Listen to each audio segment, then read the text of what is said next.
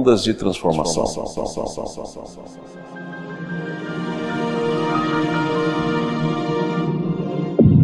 IBIS Instituto Brasileiro de Benemerência e Integração do Ser. www.ibis.org Estamos de volta. Nós estamos iniciando mais um curso. Vai ser o nosso sexto curso e o nome do nosso curso vai ser Ondas de Transformação. Nos últimos cursos nós falamos muito sobre o mundo interior, sobre autoconhecimento, sobre a nossa aproximação sobre Deus. Falamos sobre a nossa consciência latente junto com a consciência externa. E muita gente falou muito no como fazer o autoconhecimento. Porque quando se fala em autoconhecimento, a maioria das pessoas querem uma fórmula, querem um programa. E muitas vezes, quando esses programas existem, você segue o programa, não segue o autoconhecimento. Então, isso é uma das coisas que nós vamos aprender aqui. Quer dizer, quais são os caminhos, ou seja, o que a gente vai tentar transmitir, quais são os princípios. E dentro desses princípios, o que causa obstáculo à nossa transformação?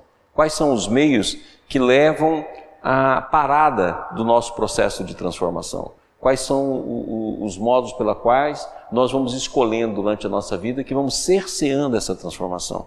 Porque a transformação, ela é permanente no universo. A gente esquece disso. Se você olhar o seu corpo, se você amanhecer, na hora que você for dormir, o seu corpo é outro corpo. Porque houve a formação de milhares de milhões e milhões de células, houve a morte de milhares e milhares de células, houve renovação, houve processos metabólicos que ocorreu durante o dia todo, ou seja, o seu corpo é um poço de transformação. Se você pegar, por exemplo, a natureza, ela está em transformação permanente, não tem absolutamente nada na natureza parada. Até uma rocha está em transformação. Se nós pegarmos o universo, o universo inteiro está em transformação. Ora, será que isso acontece contigo ou acontece com o nosso eu também? O nosso eu também não está incluso nessa corrente de renovação que se processa o tempo todo? Lógico que sim. Da mesma forma que o nosso organismo está em transformação, da mesma forma que o universo está em transformação, do mesmo modo que a nossa vida e o nosso ambiente está em transformação, é natural e evidente que o nosso ser está em transformação. O nosso ego está em transformação, o nosso ser interno está em transformação. E essa transformação é imutável, não tem como, é movimento permanente. Se nós pegarmos, por exemplo, um átomo, ele cicla com milhares de vezes por segundo. Se nós formos pegar nós mesmos, nós ciclamos o tempo todo aí com a batida do coração, é um dos movimentos que mostra como a gente cicla, a nossa respiração. Então, logicamente que o nosso eu também faz isso. E esse eu faz um processo de transformação permanente. Você não tem o mesmo eu, por isso que você não tem o mesmo estado psíquico. Você acorda de um jeito, evolui de outro, acontece outros fatos, e você o tempo todo está mudando o, o, o modo psíquico, a forma pela qual você reage diante das situações da vida. Mas a transformação que é o processo natural, porque todos nós estamos em evolução, e como diz Emmanuel, a evolução é para todos, não é só para um determinado grupo, é, é evolução para todas as forças, por todos os meios, por todas as, as maneiras, então tudo está evoluindo. Então significa que esse processo de evolução que está acontecendo com todo mundo acontece contigo também. Mas a gente trava. E na hora que a gente trava o processo de transformação, é daí que nascem as patologias. É exatamente no, no, momento que a gente trava esse processo com outras escolhas, com a escolha de rigidez, com a escolha do, dos processos de parada, com o medo da transformação, com o início da transformação e a parada dela, que nasce todas as distonias, sejam elas psíquicas, sejam elas mentais, sejam elas físicas. É daí que nasce todo o nosso processo. Porque nós temos a cada dia, Jesus tem uma frase que é interessantíssima e para nós aqui nós vamos usá-la demais. Jesus fala: a cada dia basta a sua preocupação ou em alguns evangelhos fala, a cada dia basta o seu mal, ou seja, a cada dia basta a sua transformação, seria a palavra que nós vamos usar aqui. Mas nós não fazemos isso. A nossa cota de transformação diária, eu estou falando da transformação psíquica, nós não alcançamos. E isso vai fazendo com que dia após dia nós vamos ficando estacionário. E você pode olhar que a nossa mente geralmente tem os mesmos tipos de ideias, tem os mesmos tipos de conteúdo, tem os mesmos tipos de imagem e tem o mesmo tipo de ritual. A nossa mente é o tempo todo, eu até costumo dizer isso, e essa semana eu falei muito sobre isso, está o tempo todo ruminando pensamentos, repetindo pensamentos, e o nosso estado psíquico altera muito pouco. De maneira que a onda de transformação é barrada no nosso próprio psiquismo, a onda de transformação é barrada no nosso próprio eu, a onda de transformação é barrada em nós mesmos. E é exatamente sobre isso que nós vamos falar durante praticamente o ano todo. Vamos falar nesse primeiro curso, que é Ondas de Transformação 1, e esse nome é por causa do livro do Sabete. E vamos falar no segundo semestre também sobre Ondas de Transformação 2. Vamos lá então. Aqui nós vamos começar a estudar o seguinte: quais são os passos primordiais para a gente fazer a nossa transformação? Primeira coisa que a gente tem de ver: o que é transformação? Né? Porque você muitas vezes faz, você acha aquilo que eu sempre falei aqui, acho que eu já falei isso aqui umas 200 vezes. Você acha que autoconhecimento é fazer uma lista de defeitos, ou se conhecer como você é, fazer o bem, a caridade, essas besteiras que a gente fala, que é nada mais nada menos do que módulo de desistência ou módulo de enganação. E a gente adora enganar. E a gente junta um monte de palavras para poder dar, dar desculpa. Quando na verdade a transformação é aquilo que mexe profundamente conosco. É aquilo que vai na essência nossa, aquilo que mexe profundamente conosco mesmo. Não existe essa transformação superficial, não existe transformação apenas do processo mental. Lembra que a nossa mente é dual e nós vamos estudar isso aqui até enjoar. Quer dizer, a nossa mente é dual, então tudo que a gente pensa, a gente vai pensar o contrário. Não tem como, a mente é assim. E se a mente é assim, na hora que você faz um propósito de falar, eu vou me modificar, você na verdade está mudando apenas a polaridade. Só existe uma maneira de modificação, que é a modificação real, uma transformação real, e é essa que nós vamos escolher aqui. Quais são os princípios? Não existe um método, porque o método você que tem de fazer. O método é seu, o método é próprio seu. Não existe um método que eu vou falar como fosse uma receita de bolo, faça isso, faça aquilo, porque isso não resolve absolutamente nada. Porque você abandona o seu mundo interior e vai seguir o método. É igualzinho aquilo que nós já falamos aqui tantas vezes, a meditação já meditada. Você pega uma meditação, coloca lá e vai seguir o que o cara está falando. Você não vai meditar nunca, porque a meditação real é aquela que você medita a partir dos seus próprios elementos, das suas próprias forças interiores, e não aquilo que você repete. A imitação e a repetição jamais vai te levar a um processo de meditação. O processo de meditação real é aquele que você interiormente busca as fontes suas dentro do processo interior seu, da escolha do seu método. Então o que nós vamos oferecer aqui é discussão dos assuntos, é discussão dos princípios, é mostrar os horizontes, mas você vai ter de fazer o caminho.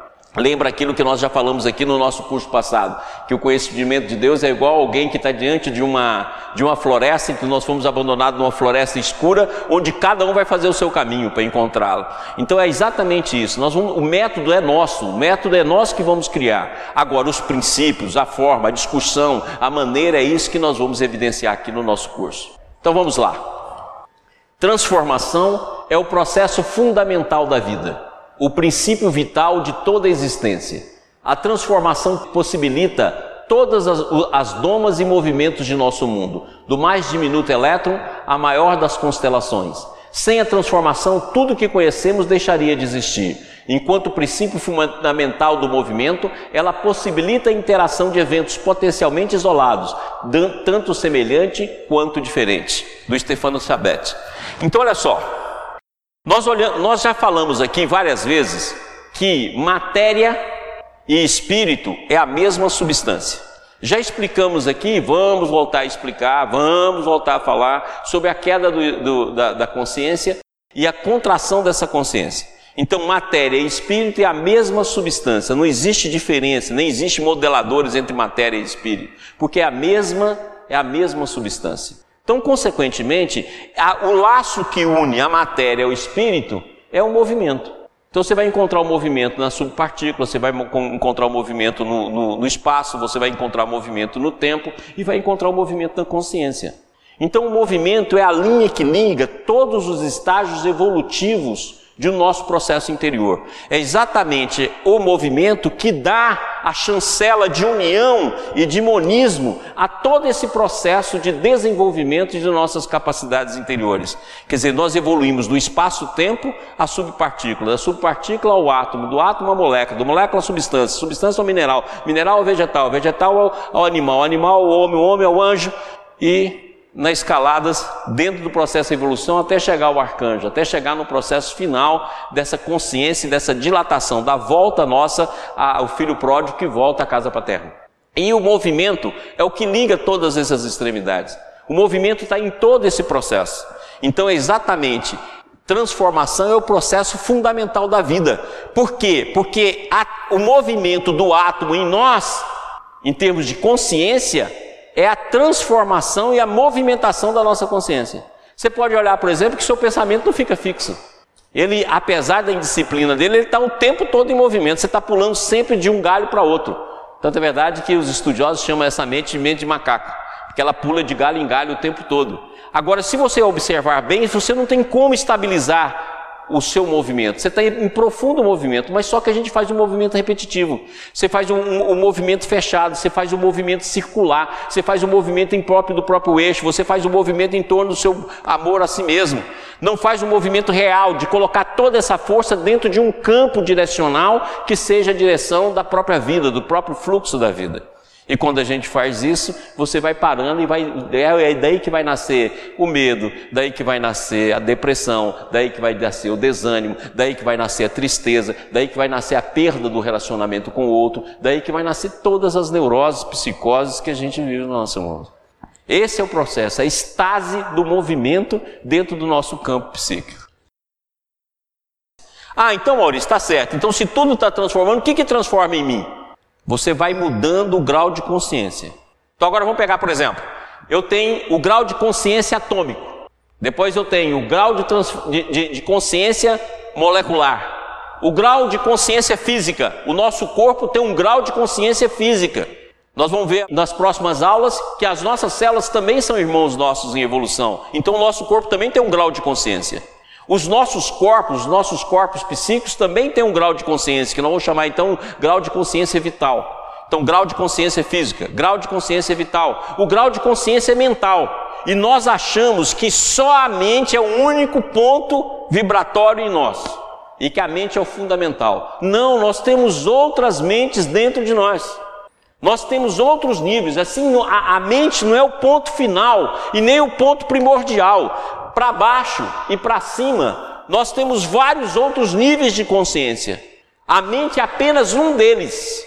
Mas a gente para aqui e permanece aqui. E muitas vezes fechado, em circuito fechado conosco mesmo. Fecha o circuito com os pensamentos. Daí nasce todos esses processos na nossa vida. É daí que vai nascer todas as disfunções. Não, a mente é apenas mais um. Se você caminhar, você vai descobrir outro que está acima da mente. Se caminhar, vai descobrir outro que está acima, acima da mente. E assim sucessivamente. Nós temos vários níveis de consciência, como diz aqui, ó, diferentes graus de consciência. No grau de consciência, por sua, nosso grau de consciência, por sua vez, é o estado relativo de nossa totalidade. Então, na verdade, nós somos totalidade. Nós pertencemos, como diz lá o David Bom, a uma totalidade indivisa. Nós não só estamos ligados uns aos outros, como nós estamos ligados à nossa total totalidade, vamos dizer assim. Então, todos os graus de consciência em nós, desde o mais ínfimo até aquele do futuro nosso, já está em nós. Então, dentro de mim, tem a consciência do átomo, tem a consciência física, tem a consciência do homem, mas tem a consciência do anjo. Dentro de mim já tem a consciência do anjo. E que você pode despertar ela a hora que você bem entender. É uma questão de busca, é uma questão de propósito.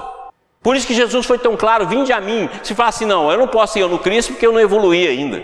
Então, se eu não evoluir, eu vou levar dois mil anos, quatro mil anos, cinco mil anos, dez mil anos para chegar no Cristo. Então, não adianta ele me chamar. Não. O Cristo nos chama porque você pode ir a qualquer momento, como se deu lá com o bom ladrão, como se deu com Madalena, como se deu com Paulo de Tarso, como se deu com Pedro. Quer dizer, é, é, é a gente que tem de resolver, é o impulso psíquico que faz isso. E esse impulso psíquico vai nos transformando de um nível de consciência para outro nível de consciência. Transformação, energia e consciência são instâncias tão intimamente relacionadas que quase poderíamos considerá-las sinônimos no âmbito da totalidade. Transformação é processo de totalidade. Energia é o meio da totalidade. E a consciência é o predicado dessa totalidade. Então, o que nós estamos em busca é da nossa totalidade. Nós estamos fracionados. Por isso que o Balde fala, quando ele dá uma imagem sobre a queda, ele fala é como se você quebrasse um espelho. Então, parte de você fragmentou. E nós fragmentamos mais ainda. Por exemplo, Vamos pegar, por exemplo, que você sonhou com várias pessoas no seu sonho. Vamos supor que você está andando na rua com três ou quatro pessoas no sonho, conversando. Pode ser seus amigos. Essas pessoas que estão no sonho estão mostrando fragmentos da sua personalidade. A gente muitas vezes fala, eu sonhei com você, eu sonhei com ciclano, eu sonhei com fulano. Não, você só sonha contigo mesmo. As outras pessoas só são símbolos. e é símbolo da sua fragmentação. Então, aquilo que você tem semelhante ao seu amigo, seja na qualidade, seja no defeito, seja na sombra, seja na virtude, vai aparecer no seu sonho corporificado e individualizado numa figura. Por isso que bicho fala no sonho, por isso que pedra fala no sonho, por isso que acontecem coisas absurdas, por isso que uma cena acaba e começa outra, porque tudo versa sobre o seu mundo interior. O sonho é a primeira porta da subida de um plano de consciência para outro. Se nós prestássemos bem atenção no nosso sonho, nós poderíamos fazer descobertas extraordinárias. Nós já demos um curso antes da gente iniciar a TVI sobre sonhos. Gastamos aqui quase um ano falando sobre sonho. E tem muita gente que me pede para voltar a falar. Então está prometido. Vamos ver se em 2016 a gente faz um ano de sonhos. Para a gente poder ajudar nesse processo, que já que nós vamos caminhar para o autoconhecimento, o sonho, sem o sonho não tem como fazê-lo. E, e desse, desse sonho, você sempre está falando dos seus fragmentos. E você pode olhar que você é fragmentado.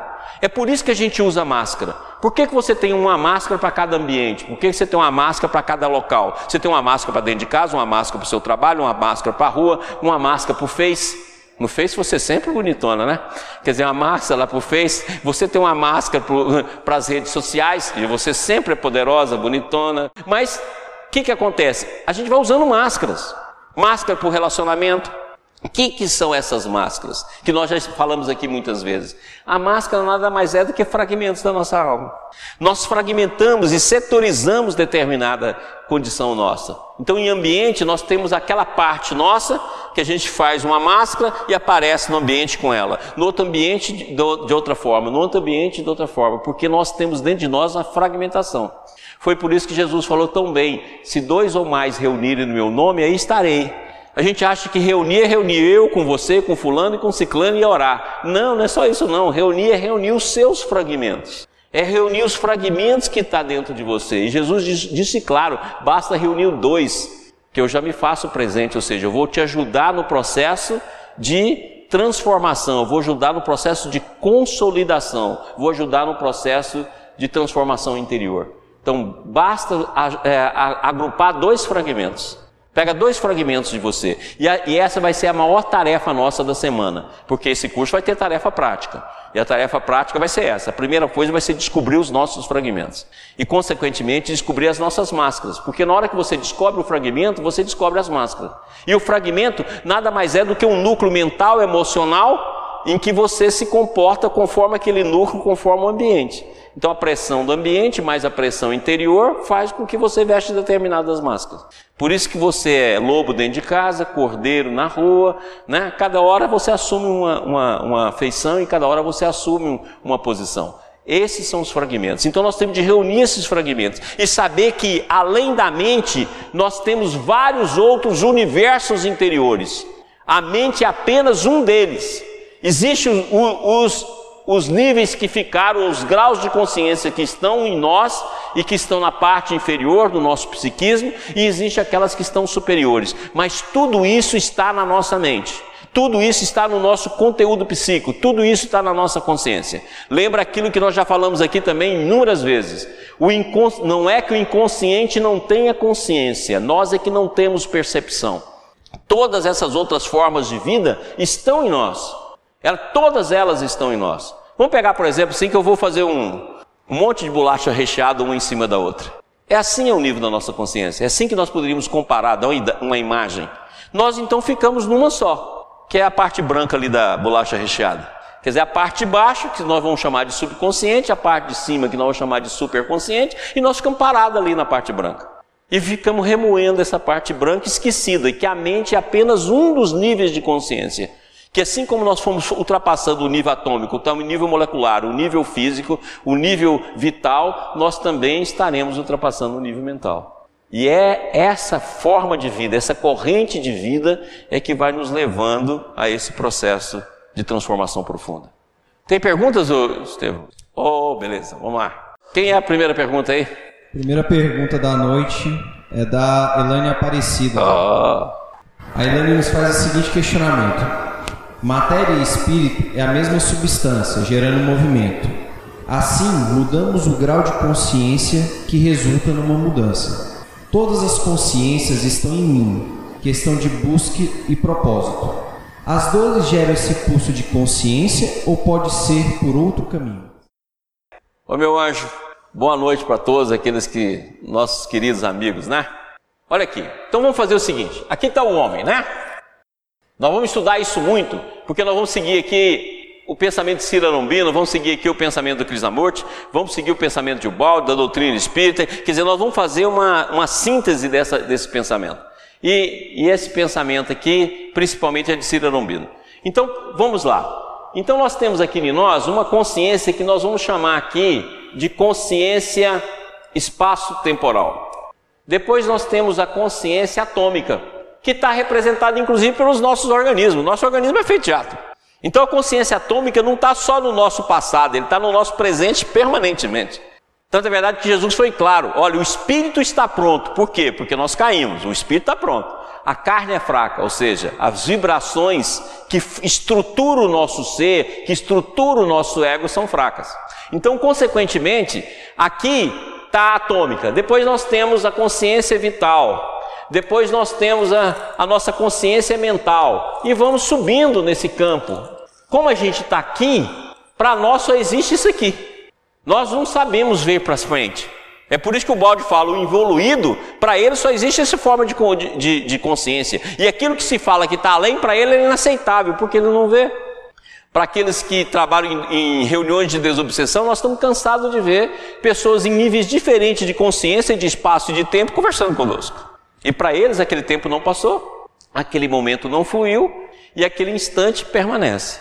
Por quê? Porque está parado aqui, ó, dentro desse núcleo mental, da mesma forma que a gente faz. Essas consciências todas têm como comum o movimento. Esse é o comum, o movimento. Esse movimento tem uma finalidade, que é a finalidade evolutiva. Então nós podemos dizer que todo movimento do universo leva para um ponto só, que é o ponto evolutivo. Você vê a Terra está movimentando, o universo está movimentando, a galáxia está movimentando, porque tudo está em evolução a flecha da evolução que faz esse processo. Então, todo movimento é movimento de transformação. A dor é apenas o ponto onde nós abusamos do livre-arbítrio. Então, inclusive, quando nós falarmos aqui, Leandro, na hora que nós falarmos aqui sobre o autoconhecimento, dando detalhe, a primeira coisa que você vai ter de procurar na sua vida vai ser suas dores. Porque onde está a sua dor é onde estava o teu erro. Então você vai saber onde você está errando há muito tempo. Se você quer saber, gente, onde é que eu erro? Onde eu cometo o erro? Olha onde você sofre. Onde você sofre é onde você vem o tempo todo cometendo erros. O tempo todo cometendo erros. É onde você sofre. Você pega e estuda a sua dor. Eu costumo dizer que estuda o seu ângulo de livre-arbítrio e determinismo. Se você estudar, você vai saber onde você está se repetindo. Aliás, isso vai ser um dos primeiros passos nossos no autoconhecimento. Estuda suas dores, que você vai saber onde você está se repetindo. E repetindo não só nessa vida, a você está se repetindo há várias vidas. Porque quando você encontra a dor, é porque já houve vários abusos. Então vamos dizer o seguinte: você caminha no caminho do abuso, você vai abusando, até que você chega na dor. Então a dor só vem pelo processo do abuso.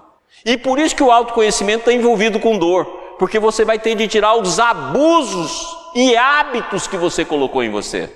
O autoconhecimento é doloroso e por isso que está lá desde o início. Ô oh, Eva, parirás com dor, ou seja, você vai ganhar luz, será a luz da sua consciência com dor, exatamente por isso. Porque você vai ter de lutar contra hábitos, você vai ter de lutar contra inércias, você vai ter de lutar contra os seus abusos, você vai ter de lutar contra as suas repetições, você vai ter de lutar contra sua zona de conforto. É por isso que causa dor. A transformação ideal, Emmanuel tem uma. No Consolador, ele fala uma coisa interessante: que a transformação nossa é semelhante a alguém que faz o seu esforço e nada no próprio rio. Ou aquele que fica parado como uma pedra, a água de tanto bater nele vai acabar modificando a sua estrutura e a sua essência. Então, assim somos nós. Não tem como, Jesus deixou claro: nenhuma ovelha se perderá, porque essa não é a vontade do Pai, ou seja, a evolução e a santificação é caminho para todos. Agora, o tempo, cada livre-arbítrio faz a sua escolha. Então, como diz lá no nosso lar, eu posso ter evolução longa, de longas curvas, de longas repetições, de longos processos, ou eu posso marchar firmemente na posição daquilo que eu busco. Essa é a razão da dor. Toda dor, lembra que Deus nos educa pelo amor, não é pela dor. A dor é, é resultado do abuso, porque o amor, se tem liberdade, ele também tem justiça. Se o amor tem misericórdia, ele também tem causa e efeito. Então, consequentemente, nós recebemos isso na forma da dor, porque contraria os nossos velhos hábitos. Então, a gente, se a gente vem roubando em várias encarnações, gostaríamos de continuar roubando, porque é tão bom, rouba rápido, não precisa nem trabalhar, tem o dinheiro. Se eu venho mentindo em várias encarnações, é muito mais fácil enganar as pessoas a partir disso, mas em determinado momento a dor chega. Ela chega como dor psíquica, ela chega como dor moral, ela chega como dor física, ela chega como limitação, ela chega com uma série de processos. Então, a dor é a instância maior do nosso abuso. Agora, como a gente só tem essas construções, não tem a menor dúvida que dentro do processo do autoconhecimento a dor vai ser um fator que vai ocorrer, porque você vai ter de mexer com seus pontos de inércia e com seus pontos de repetição. A Elaine nos manda um segundo questionamento. Ok. É, adorei reunir meus fragmentos. Descobrir máscaras para descobrir máscaras. Acabar os melindres seria um caminho para cair as nossas máscaras? Eu diria um pouco mais, né? Acatar os nossos melindres seria um bom passo. Mas eu diria o seguinte: por que eu me melindro? Essa seria a pergunta para a gente caminhar. Porque muitas vezes você aceita e você fala assim: ah, eu já perdoei. Quando você fala isso é porque você não perdoou. Tudo que você afirma é a desculpa. Então quando você fala, ah, eu já perdoei fulano, você não perdoou. Ok? Na verdade, a gente vai buscando palavras. Então a mesma coisa, falar, ah, eu sou melindrosa. Ah, eu tenho os meus melindros. Não. Não só acate os seus melindros, como pergunte por que, que eu me melindro. Qual é a razão que me leva ao melindro? Por que, que eu me melindro? Qual é a razão pela qual eu vou a cada passo me melindrando com aquilo que os outros falam? O que, que é em mim? O melindre é o passaporte do rígido. Quem é rígido tem o melindre como ponto principal. Então a pergunta é a seguinte: por que eu me melindro? Como eu me melindro? Qual a dinâmica da, do meu processo de melindrar? Como, de que forma, quando estou melindrado, de que forma eu uso a palavra? De que forma eu penso? Na hora que eu me melindro no ambiente, como eu fico? Qual é a minha dinâmica no melindre? O que, eu gostaria de fazer para revidar o melindre? O que eu chegaria a fazer para revidar esse melindre? Chegaria a matar, por exemplo? Chegaria a espoliar a pessoa? Eu gostaria de fazer humilhar na frente dos outros? Quer dizer, você tem de descobrir todas as nuances do seu melindre, como se o melindre fosse uma árvore. Como não? Ele é. Como se fosse uma árvore. Então você vai descobrir o caule, vai descobrir o tronco, vai descobrir o galho, vai descobrir a flor, vai descobrir os frutos que o melindre gera. E nós vamos estudar isso aqui como nunca. Você vai ver que nós separamos um monte de defeito aqui só para a gente estudar. Logicamente que eu separei esses defeitos baseado em mim. Então, na hora que eu mostrar os quadros daqui, você pode ter certeza que são todos que eu tenho. Então, logicamente que na hora que nós vamos discutir os defeitos, eu estou discutindo a partir do que eu vejo em mim. Então, não teve como eu falar de cada um, mas pelo menos os defeitos que eu vejo em mim vão estar expostos e cada um vê o que tem também para a gente poder trabalhar junto. Vamos lá. Ter consciência do tal, vamos entender aqui tal como caminho. Ou se nós queremos também entender como Deus, como Senhor, podemos entender, né? Tal como caminho de transformação. Ter consciência do tal é como aprender a surfar nas ondas do movimento, da energia.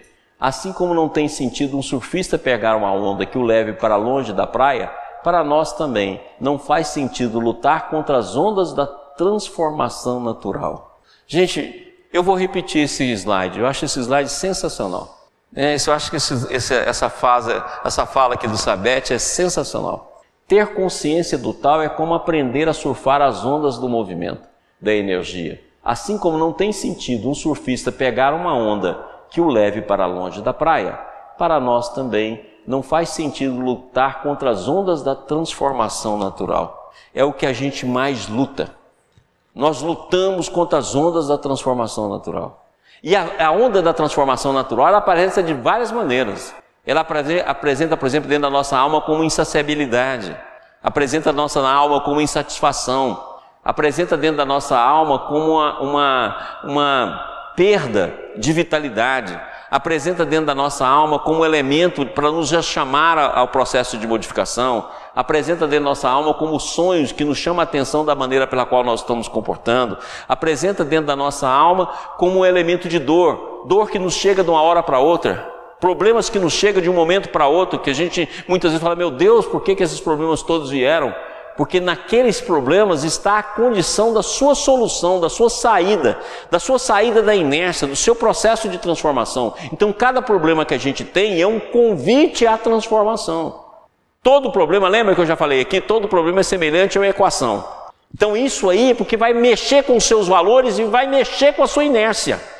Então, toda vez, por exemplo, que você está aqui, então não vem só do passado reencarnatório, não vem só dos nossos karmas, porque a gente acha que tudo que acontece na nossa vida só vem de karma.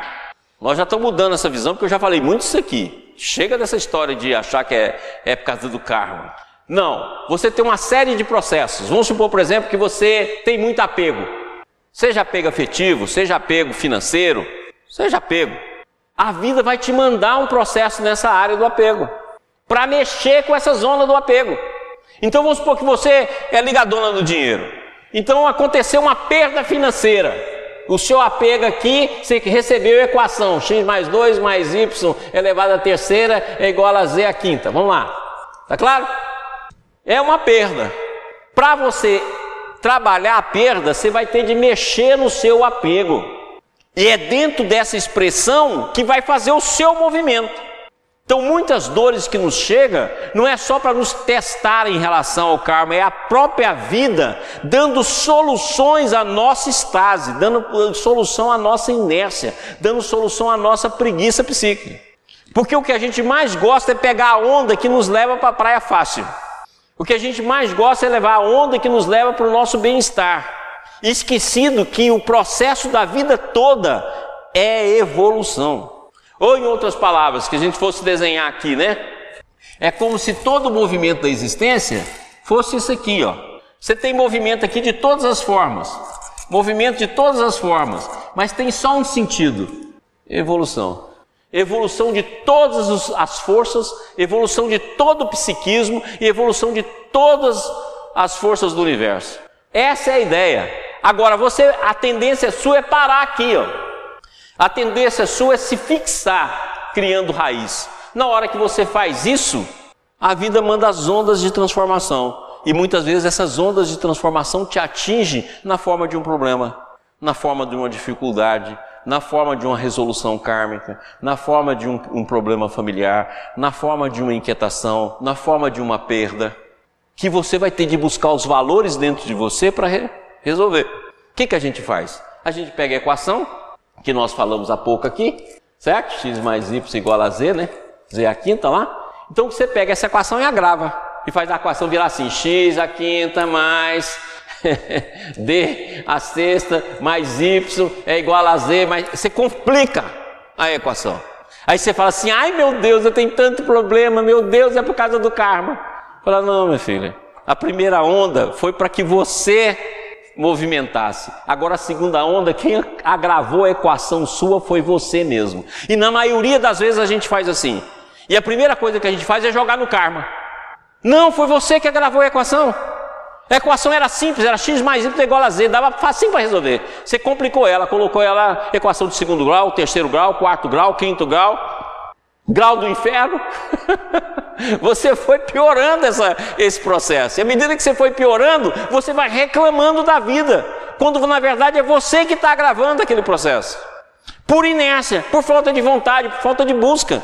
Quantas vezes, gente, a gente não teve diante de situações e fala, meu Deus do céu, eu não tenho um sentimento para poder enfrentar isso. Quantas vezes, em determinados momentos, te pede compreensão, te pede paciência, te pede esperar, te pede a prece, te pede o silêncio, te pede o, o momento de meditação, te, um monte de coisa que você não faz. E sem aquilo você não resolve o problema. Então presta atenção nos problemas da nossa vida. Eles são agravados. E a pessoa coloca a culpa no karma, coloca a culpa no destino, coloca a culpa em Deus. Na verdade é agravado por você mesmo pela sua própria iniciativa, pelas suas próprias escolhas. Você vai agravando esse problema e vai transformando muitas vezes uma equação simples de difícil solução e que mais, mais vai exigir mais de você. Vai exigir mais amor, vai exigir mais paciência, vai exigir mais compreensão, vai exigir mais é, é, maneira pela qual você possa, possa acolher os outros. E aí você vai complicando essa equação. E essa equação, que era a equação de movimento, passa a ser agravada, porque você se afivela às suas próprias ações e os resultados dela. Ok? Tem pergunta aí, Estevão? Vários. Oh, vários. Nós também temos aqui da Elaine. Faça, pode fazer e depois a Elaine faz. Tá. Primeira pergunta é da Georgina, do Monte, lá do Ceará. Ô, oh, Georgina, como vai? Crispim, boa noite. Boa noite, meu anjo. Esse movimento que você está falando seria Deus atraindo todas as criaturas no movimento centrípeto, como um imã? Olha aqui, bacana a sua pergunta. Nós vivemos numa matriz, eu. Olha aqui, nós vivemos numa matriz que é a matriz divina. Então a matriz divina já está presente em todo o ambiente. Lembra que a gente fala que uma da, das qualidades divinas, um dos atributos de Deus é a onisciência a onipresença. Ou como nós já dizemos aqui, Deus é oniabarcante. Ou seja, tudo envolve. Então Deus está presente em todo o movimento. Então não tenha dúvida que é atração divina. Mas o que nós queremos dizer é que nós temos a atração divina e nós temos a atração dos próprios níveis de consciência nosso, os níveis de consciência superior. E aqui, ó, atração do sistema está o espírito, que nós já mostramos aqui várias vezes como é que é o espírito. Então o espírito atrai, ó. E nós vamos estudar aqui que nós temos uma respiração psíquica, ou de, vamos dizer assim, respiração consciencial.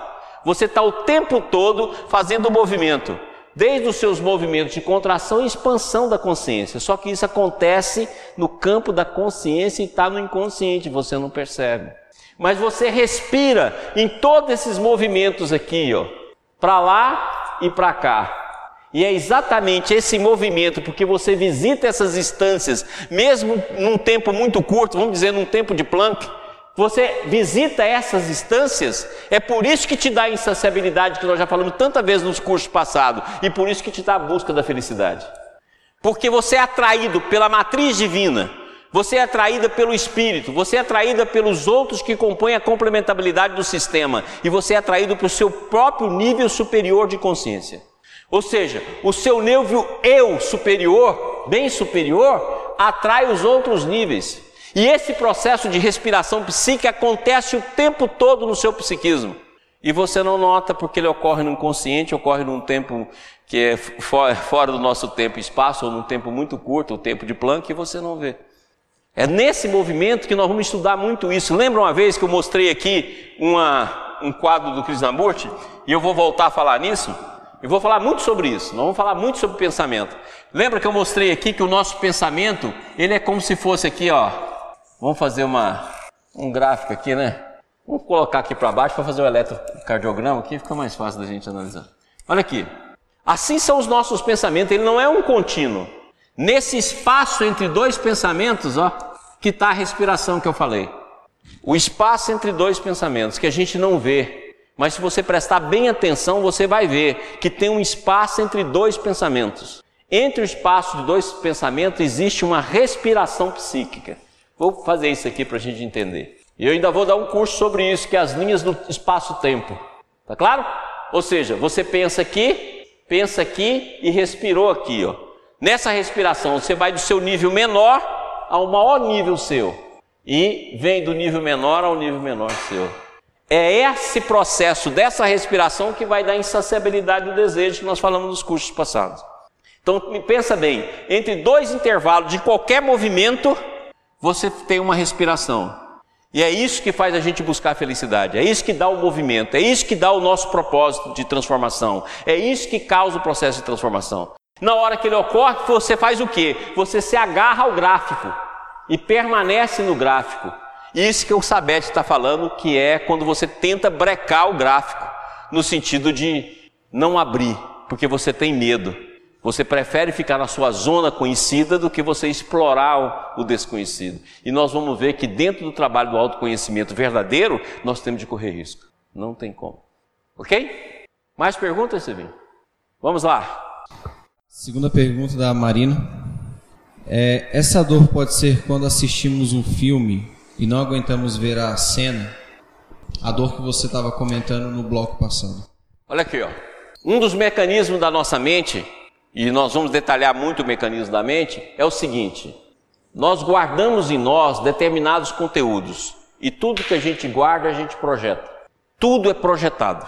Então a dor do filme que nos faz chorar é uma dor íntima projetada. O movimento de um personagem do filme que nos impressiona são conteúdos fragmentados nossos que projetou dentro daquela pessoa.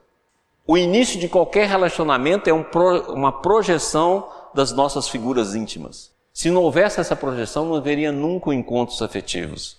Então a projeção está presente em tudo, está presente no filme, está presente no teatro, está presente em tudo. E é, é esse movimento de projeção que faz, pode fazer você conhecer a si mesmo. Se você quer saber os seus defeitos, olha a projeção de todas as pessoas que você não gosta ou não tolera. Tudo que você falar mal dela, você tem. Todas, e muitas vezes em grau superior. Ah, Maurício, como é que eu sei os meus defeitos? Faz uma lista dos amigos, conhecidos, pessoas, inclusive pessoas que são conhecidas é, nacionalmente ou mundialmente, que você não gosta. Você tem aquilo que você vê de defeito nela. A projeção é um óculos virado para fora a refletir algo para dentro. Então a melhor forma, nós vamos ver, ah, como é que eu sei, como é que eu inicio o meu autoconhecimento? Pelo estudo da dor e pelo estudo da projeção. Porque o estudo da dor vai dar onde está você, você abusa. E o estudo da projeção, onde estão os seus vícios, os seus erros. É aí que nós vamos começar o nosso processo. Como é que eu vou iniciar o processo? Primeiro, olha as suas dores. Segundo, olha o que você projeta. Aí você fala assim: não, mas eu olho sempre as qualidades boas do, das pessoas. Então você projeta mentira. tá bom? Então você, não, eu adoro ver as qualidades boas. Mentira, sublimação. É pior ainda, você é uma fingida. Tá ok? Próximo. Próxima pergunta do Humberto Moreira de Goiânia. Ô Humbertão. Estude nossas dores e pegando essa onda, aceitá-la é o caminho. Não há comodismo nisso quando se busca a autotransformação? Aceitar a dor não significa falar, ah, tá bom. Aceitar a dor é aceitar o convite que ela provoca na sua transformação. Quando a gente fala aceitar a dor, não, eu tenho de sofrer mesmo. Ah, tadinho de mim, eu tenho de sofrer. Minha vida é assim mesmo, é sofrimento. Eu estou aqui pagando o karma, eu tenho de aceitar. Isso chama-se ignorância. Tá claro? Ou seja, qual é o convite que a sua dor está fazendo para você? Pega lá as suas dores, anota ela e fala assim, gente, essa dor aqui está me convidando a quê? A dor é um convite de transformação. A dor é um convite que manda para você, olha aqui meu filho, está precisando fazer isso aqui. O seu campo de compreensão é mínimo. Então, essa dor vem para poder alargar o seu campo de compreensão e não para fazer uma aceitação e uma sublimação inútil. Aceitar a dor não é simplesmente ficar na nossa zona de conforto esperando ela passar. A dor é um convite. É a mesma coisa quando você tem uma dor orgânica. Quando você tem uma dor agora, é uma dor de dente. Você fica sentadinho, ah, minha dor mesmo é minha, eu tenho de passar. Ah, eu tenho de conformar com essa dor. Ah, meu dente, eu não olhei direito meu dente, então vai ficar doendo mesmo. Oh, meu Deus, vai ficar doendo. Você fica assim? Ou na hora que a dor vem, você tem um convite para resolver a dor. Você vai tomar analgésico, você vai procurar um dentista, você vai fazer o que for. Nem que for para arrancar esse dente, você vai arrancar. Porque ela faz, a dor faz para você um movimento. Você vai ter de solucionar isso. Por que está doendo meu abdômen? Por que está doendo meu peito? Por que está doendo na hora que eu respiro? Ué, eu tenho alguma doença? É um convite a você fazer um diagnóstico, procurar um meio para esclarecer. A mesma coisa é a dor moral, a mesma coisa é a dor psíquica, a mesma coisa é a dor da vida. Essas dores, ela é um convite e não uma aceitação. E não a aceitação tácita, igual o Humberto falou. Não, de forma nenhuma. A dor é um processo de transformação, um convite. Olha, você está precisando movimentar nessa área. Daqui a pouco vem outra dor, você está precisando movimentar nessa. Agora você está precisando movimentar nessa daqui. Agora está precisando movimentar na outra. E para cada movimento desse, nós vamos abrindo o nosso psiquismo, nós vamos abrindo a nossa forma de ver, nós vamos abrindo a nossa compreensão. Próxima pergunta da Lara, de Goiânia. Ô, Lara. Como saber diferenciar minha atitude diferente perante uma situação que sempre se repete entre transformação ou outro tipo de condicionamento? Boa pergunta, repete ela. Essa é boa. Como saber diferenciar minha atitude diferente perante uma situação que sempre se repete entre transformação ou outro tipo de condicionamento? É quando você resolve a equação. E resolve a equação com ganho. Então vamos lá. Aconteceu uma situação. Aquela situação é um convite. Lembra que agora nós estamos bem claros, já te dei, damos aqui duas posições. Três posições nós já demos aqui no início do nosso curso. A transformação é inevitável, porque ela é movimento da vida. Você não tem jeito. Outra coisa que nós demos, você está o tempo todo respirando essa transformação, porque você tem vários níveis de consciência e a mente é um deles. Existem vários outros, e você respira nesse nível só que no inconsciente. Você não tem percepção. E outra, se você quer se conhecer, você tem de olhar suas dores e tem de olhar as suas projeções. Muito bem. Diante disso, na hora que chega um problema, como é que eu sei que eu não estou criando uma nova, um novo estacionamento? É se você resolve a equação. E se você resolve a equação, algo de novo surge em você. Você fala, como é que eu vou saber que eu resolvi a equação? Algo de novo surge em você, surge uma nova visão, surge um novo eh, sentimento, surge uma nova maneira de compreender a vida, surge uma nova forma de olhar os problemas, muda a sua consciência. O Sabete fala uma expressão aqui muito bacana que eu vou mostrar daqui a pouco. Ele fala assim: é como você sa sa saísse do sono e acordasse. É aquela mesma transformação. É como se você acabasse de. Você está sonhando, passando por um monte de problema, começando você acorda. Aí você fala, ah, eu estava sonhando. Esse choque entre o sonho e o acordar é o que você sente quando você resolve o problema e não só está criando ou fazendo um movimento em torno de si mesmo. Porque isso que a Lara falou é muito comum mesmo. Você está aqui, você tem um problema, você vem cá e fica fazendo outro, fazendo outro, fazendo outro e está aqui no mesmo, no mesmo processo. Você faz um movimento de não resolução, criando um novo condicionamento ou dando vazão com um, condicionamento já existente. Não, na hora que você faz o um movimento adequado, algo surge em ti, que não dá para descrever, porque você que vai ver. Algo vem em você, e esse algo sempre é novo. Ele, como diz o Krishnamurti, é sempre fresco, é sempre cheio de vida, é sempre cheio de uma brisa nova. É algo novo que toca em você. Aí você fala assim: ah, não, Maurício, eu não consigo compreender. Então presta atenção, quando você apaixonou pela primeira vez, é aquilo. Aquele é algo novo, que você nunca tinha experimentado, você fala: nossa, parece que eu estou gostando de alguém. Aí você sabe que está gostando, porque algo novo aconteceu. É esse algo novo. Acontece sempre da mesma maneira, só que sempre te trazendo alguma coisa nova, sempre um ar novo, sempre uma visão nova. Aí você vai ter a certeza que você não está paralisado num novo condicionamento. Próxima pergunta da Ana Paula de Goiânia. Quer dizer que quando tenho uma fraqueza, por exemplo, um apego, minhas maiores dores serão em relação a algo que eu estou apegada? Não tem a menor dúvida. O apego é uma corrente que te escraviza. Então você pode falar, ah, o que eu sou apegado? É só você olhar onde você não pode perder. Você vai a pessoa fala assim: ah, se você morrer, eu morro. Vai morrer amanhã. ah, se você me deixar, eu não vivo. Deixa amanhã. Sabe essas besteiras que a gente fala? Ah, eu não sei viver assim. Então, vai viver. Ok? É, por quê? Porque vai chegar esse momento, não tem como. Se você é apegado, a vida vai providenciar o meio de você perder. Não tem como. A vida não vai te deixar, é o movimento da vida. Você pode falar que pegar tudo e ficar uma encarnação aqui com tudo grudadinho. Seja filho, seja marido, seja namorado, seja dinheiro, seja o que for que você é apegado. Tá claro? Amanhã você vai repetir esse movimento que você não livrou dele.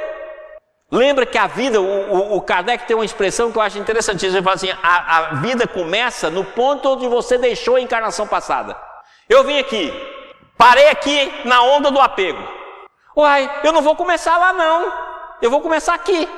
Então significa que eu vou construir aquele apego de novo. Então formei uma família, vou ser apegado à família. Arrumei um tchãozinho para me namorar, vou grudar no tchãozinho. Arrumei um dinheirinho para me viver, vou grudar no dinheiro. Vou fazer o mesmo movimento. Pode ser que na vida passada eu fiz isso no palacete. Agora eu vou fazer na favela. Mas vou ficar agarrado às tabinhas do meu barraco. Entendeu? Vou ficar agarrado nas coisinhas minhas. Vou ficar agarrado ali, nos trenzinhos que eu tenho. Tá claro? Vou ficar agarrado. no crioulo lá sem dente que eu namoro, mas eu vou ficar agarrado. Mudou só a instância, mas eu vou continuar a ficar agarrado. Nesse processo de agarramento, de apego, a vida vai ter de me dar uma solução. Eu vim na outra vida aqui com o mesmo apego. A vida fala: não, agora é hora de aprender o apego. Então vamos matar o tchãozinho, o tchãozinho vai desencarnar, vamos fazer perda financeira, o filho vai casar e vai embora para Austrália, não vai dar nem para comunicar. Mas, ah, eu morro. Ah, então vamos ver se morre. Vamos pagar para ver. Entendido como é que é a vida? Então o problema que nos aparece é um convite à transformação. E muitas vezes é uma transformação que você já está há séculos mantendo aquela posição. Ok? Então agora nós já temos duas versões para dor. Dor é onde teve o nosso abuso, está a nossa dor. E agora, a dor é convite à transformação. Certinho? A Elaine Bezerra também nos enviou a pergunta. Ondas de transformação aparece quando nós fixamos quando queremos ficar na nossa zona de conforto. Somos responsáveis. Qual seria a forma mais responsável de vivenciar isso? Prestando atenção, presta atenção no movimento da vida. A cada dia. É isso que nós vamos estudar mais aqui. Se tem uma coisa que eu gostaria de que a gente aprendesse no final desse curso é atenção. Se você prestar atenção nos mínimos movimentos da vida, nos mínimos movimentos, se você prestar atenção nas mínimas coisas, eu, eu, gosto muito quando eu vejo esses caboclos falar sobre o tempo. Ele vai falar assim: ah, vai chover. Você fala assim: por que, que vai chover? Não, porque a flor tal está abrindo, porque o animalzinho tal está fazendo isso, o inseto tal está com esse movimento, o animal tal fez isso, a grama tal está nascendo. Eles sabem disso por pequenos detalhes. Ele agrupa esses detalhes e, pela experiência, eles aprendem o movimento do tempo em detalhes, e detalhes muitas vezes insignificantes, e eu acho isso interessantíssimo. Da mesma coisa, se nós prestássemos atenção para assim, olha, eu vou passar o dia todo prestando atenção onde que a vida está me conduzindo no processo de transformação. Para cada coisa que ela pede, para cada coisa que chega, o que, que ela está me pedindo, o que foi a tarefa de hoje, a transformação me empurrou para onde hoje, a onda que eu surfei no dia de hoje me levou para que praia. Qual é o movimento? Se nós prestássemos atenção, e isso não é afastar do mundo, eu vou mostrar isso aqui, não é para afastar do mundo, embora para o mosteiro, embora para o Tibete, embora para o Ashna, nada disso resolve. É no mundo, no dia a dia. É aquilo que nós já falamos aqui, ó, antes de eu me iluminar, eu, eu, eu pegava água no balde e cumpria as tarefas diárias. Depois que eu me iluminei, eu pego a água no balde e cumpro as minhas tarefas diárias. Ou seja, o processo é você dar vida não é você afastado da vida. Muitas vezes você pode afastar por uns momentos, pode afastar por algumas horas, alguns momentos, para poder você ter uma visão maior, mas é no dia a dia. Autoconhecimento não é afastando, essa tese já mostrou que ela não é saindo do mundo, é estando presente no mundo durante, em tudo aquilo que o mundo nos pede. Isso que é o processo de, de transformação. E você prestando atenção. Então nós podemos dizer que o que você tem de ter é atenção. Atenção é o movimento perfeito para a gente fazer toda essa, essa transformação. Olha, então já aprendemos o quinto elemento, hein? Atenção. A Daniela de Belo Horizonte. Se onde eu estou apegado é onde há minha maior dor, como trabalhar isso antes da vida me dar uma solução através da dor? Qual é? O, o que eu sou apegado, por que eu sou apegado? É sempre a pergunta do porquê. Onde iniciou o meu apego? Por que, que isso é tão importante para mim? Por que, que eu vinculei a minha vida e as minhas emoções nesse conteúdo? Onde nasceu isso em mim? Qual foi a primeira instância da minha vida que isso nasceu? Sem jogar a culpa nos outros. Porque hoje em dia está assim: ah, eu fui no psicólogo, meu problema foi minha mãe. É fácil jogar na mãe. Já fácil jogar no pai, não tem problema. A sua mãe seu pai podem ter feito o que for. É você que cultivou o processo. Você pode ter sofrido os maiores traumas, mas você que cultivou esses traumas. Porque se você faz o movimento, a vida os resolve. A vida pode nos deixar sofrer os traumas que a gente muitas vezes causa ou causou, mas ela resolve esses traumas se você souber absorver da vida esse processo. Mas você não quer, você quer ser vítima. Então é muito melhor jogar a culpa dos seus fracassos no outro do que você assumir. E hoje está em moda jogar na mãe, mãe coitada. Mãe hoje em dia tá, é, é, nota de vintém, né? A mãe hoje é tudo que a gente joga na mãe. A culpa é da minha mãe, minha mãe é isso, meu pai é meu pai, minha família. Não, a culpa é sua. Porque veio o problema e você não fez o um movimento. E você parou no vitimismo. É seu o problema. Então você tem de começar sempre assim. Por que, que eu sou agarrada? Quando eu me agarrei pela primeira vez? Qual foi a primeira coisa? Ah, a boneca minha pequenininha lá quando era neném, eu tinha um verdadeiro apego por ela. Iniciou aí. Por que que iniciou aí? De onde vem esse apego? Como é que você está diante dele? Por que que você não pode perdê-lo? Faz um teste, pega aquilo que você mais é apegado e doa para alguém. Pega o maridão, doa. pega, doa. E veja o que, que você sente. Ah, não, sou pegado no meu vestido. Tem gente que tem sapato de 20 anos, né? Ah, sou pegado no meu sapato, sou pegado nisso. Doa para alguém ver o que, que você sente. Para você estudar isso, porque você só vai estudar no momento que está o problema. Não adianta você só estudar depois, não. Você tem que estudar no momento. Eu estou com raiva aqui, morrendo de raiva. Eu estou estudando. Opa, oh, eu estou com raiva aqui. Olha, eu com raiva. Como é que eu sou como raiva? Entendido? Você vai ter que estudar no momento, então faça isso para você ver. Se você não estudar a dinâmica do movimento seu, você não vai saber como fazer a transformação. É igualzinho um surfista. Se o surfista não, não entender da onda, ele não surfa nunca. Ele sabe direitinho, sabe vento, sabe onda, sabe como é que forma, onde vai pegar ela. É exatamente isso. Ana Paula de Goiânia nos enviou outra pergunta. Você disse que quando não gostamos de alguém e falamos do defeito dessa pessoa, são nossos defeitos projetados. Como posso me transformar se eu acho que não tenho esse defeito que julgo no próximo? é o seguinte, meu amor, você vai ver o que você projeta, vai ver os seus sonhos e vai estudar seus defeitos. Se você não vê, aí que a coisa está feia mesmo. Você vai ter de começar aqui, ó. Por exemplo, presta atenção. Você Pode olhar que você nunca acha que as pessoas são santas. Você não tem santidade. Você nunca vai chegar assim e falar: oh, eu conheci um homem santo hoje. Nada, mesmo o santo que você conhece, não aposta que é safado. Está usando a santidade para enganar, está usando a santidade para ganhar uma graninha, está usando a santidade por causa da questão sexual, está ganhando. Esse cara tem alguma coisa. Quando você vê um cara muito bom, você fala, ah, cara aí tem alguma coisa. Não é assim, não. Por quê? Porque é assim que você é. Então você nunca projeta a santidade. Olha aí, não só quem fez a pergunta, Ana, mas todos nós. Vamos olhar aí. Quem é que você acha realmente santa? Não acha, sabe por quê? Porque você não tem como projetar o que não possui. Agora olha, olha por exemplo, safadeza. Como você acha os outros safados? Dá uma olhada. É um poço de safadeza, projetando safadeza o dia inteiro. Parece uma cachoeira. Você pode olhar que safadeza é o que você mais vê. Por que, que você mais vê safadeza? Porque é o conteúdo. Então você não nota no outro aquilo que você não tem. Logicamente, não significa que o outro não tenha o defeito, mas é que você compartilha.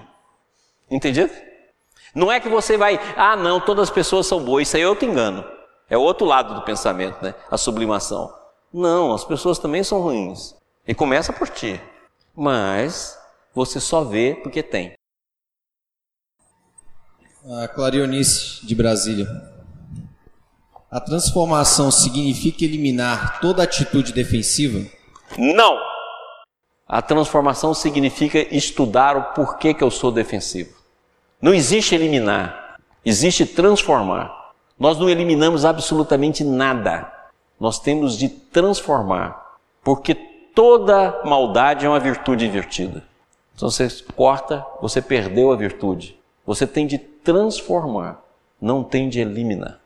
Pronto? Elaine.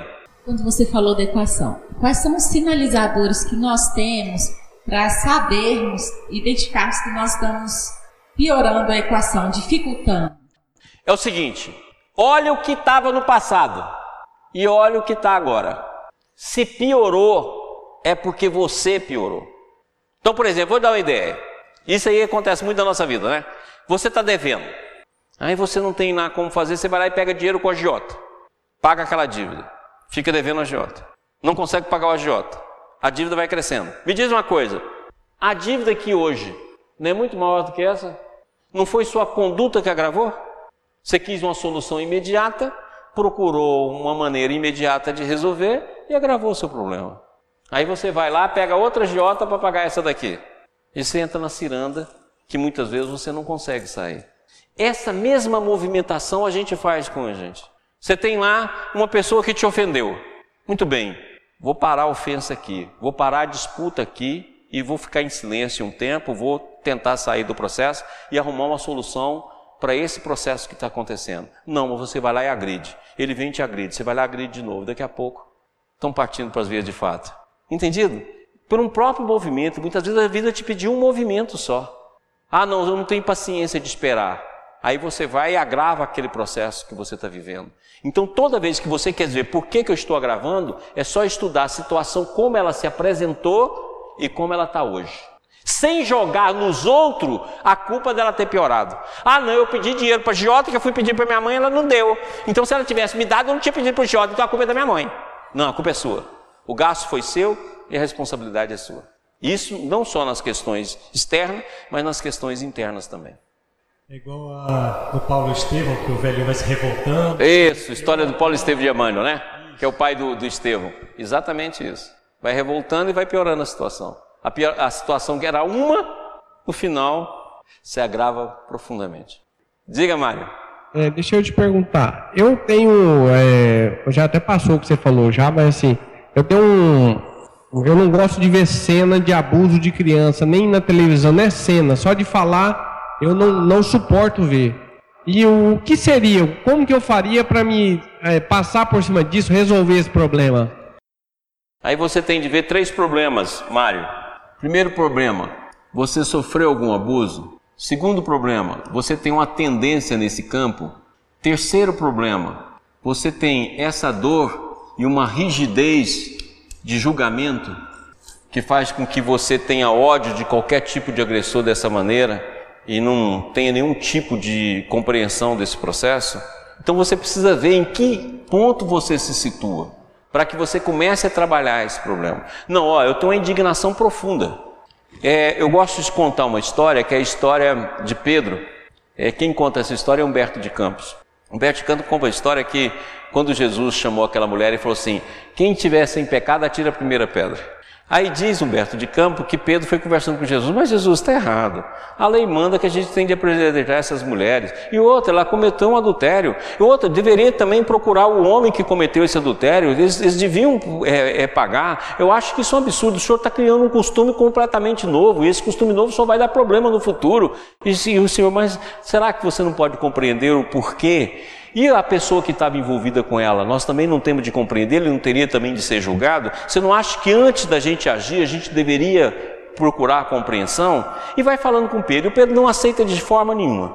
Até que ele chega em casa, e quando ele chega em casa, o sobrinho que morava com ele era o adúltero daquela passagem do, da mulher adulta. Então é assim, você imaginou, você fala assim, não, eu tenho uma, uma verdadeira ojeriza por quem comete isso ou comete aquilo. E amanhã, se bater na sua casa e for seu filho? Não o agredido, mas o agressor. Você vai ver que necessariamente você vai ter uma mudança. Não significa que você vai ter o perdão ou não querer que ele não pague na justiça os seus erros. Não, isso não. Mas você vai ter uma compreensão diferente diante do problema. Então é isso que nós temos de pensar. Então, no caso seu, Mário, a gente tem de ver em que instância esse processo está para que você possa compreender melhor. Tem, lógico que tem outras variáveis que eu não analisei aqui, mas que é você tem de olhar essa variável para que você possa estudá-la. Ok? A Elaine nos envia outra pergunta. Eu vejo o que sou. O grau é individual, o orgulho é meu véu. Humberto Roden, onde há ilusão, há possibilidade de queda. Então, toda vez que fujo dessa realidade que vivo, eu sofro a queda? Toda vez você vai sofrer o que eu chamo de queda psicológica. A queda psicológica, junto com a queda moral, junto com a queda reencarnatória, faz parte do mesmo processo da queda. Ou seja, o universo é uma lei única. Se existe a queda psicológica, existe a queda moral, existe a queda reencarnatória, existe a queda planetária, existe a queda do homem, existe a queda do anjo, que é a primeira queda ou a contração da consciência. A queda é uma lei que se estabelece no universo em qualquer dimensão, em qualquer propósito. Então, daí por que, que existe isso? Não tem a menor dúvida que toda vez que você se deixar iludir, você agravou a sua equação, vai fazer um convite para o futuro e está adiando processos para você mesmo. Porque não tem jeito. Você é uma obra-prima que quem lapida é você mesmo. A vida te dá as ferramentas, mas quem lapida você, só você, não tem mais ninguém. Então, se você não faz agora, vai ter que fazer depois. A vida vai te dar sempre ferramentas, vai te propor sempre ferramentas. E a lapidação inteira sua é só você que pode fazer. Ninguém mais faz pelo outro. Podemos auxiliar, mas ninguém faz por você a obra-prima que compete você fazer contigo mesmo. Certinho? Pessoal, nós começamos o nosso trabalho. Nós estamos em plena onda de transformação. Espero que essa onda de transformação nos leve a vários estudos, a várias compreensões, discutir os nossos princípios, discutir problemas íntimos. Eu adorei as perguntas, muito obrigado pelas perguntas. Vamos discutir a gente, vamos discutir os nossos, o que a gente passa, vamos discutir o nosso dia a dia. Esse curso a gente quer que ele seja tremendamente prático, que discuta questões filosóficas, que discuta questões religiosas, mas que discuta no dia a dia, nosso dia a dia, nossa vida, para que a gente encontre caminhos que a gente possa propor a transformação por nós mesmos. Então lembra o que eu disse desde o início, eu não vou dar nenhum método, não vou dar uma receita de bolo. Nós vamos discutir princípios, para que esses princípios abertos você possa escolher o seu caminho. Esse caminho é seu e você tem de escolher como trabalhar mas nós vamos mostrar quais são os princípios a serem trabalhados. Nós vamos tirar um pouco os véus que cobrem as nossas visões, dessas coisas muitas vezes simplórias que a gente usa pensando que nós estamos fazendo conhecimento, que nós estamos nos transformando, essas coisas que nós muitas vezes utilizamos na nossa vida. Então, nosso propósito aqui é um curso prático. Então, seja bem-vindo às perguntas, seja bem-vindo às participações, seja bem-vindo à presença de todos e quero agradecer muito pelo nosso trabalho inicial e pelos nossos primeiros dias juntos. Um beijo para todos e que Jesus nos abençoe.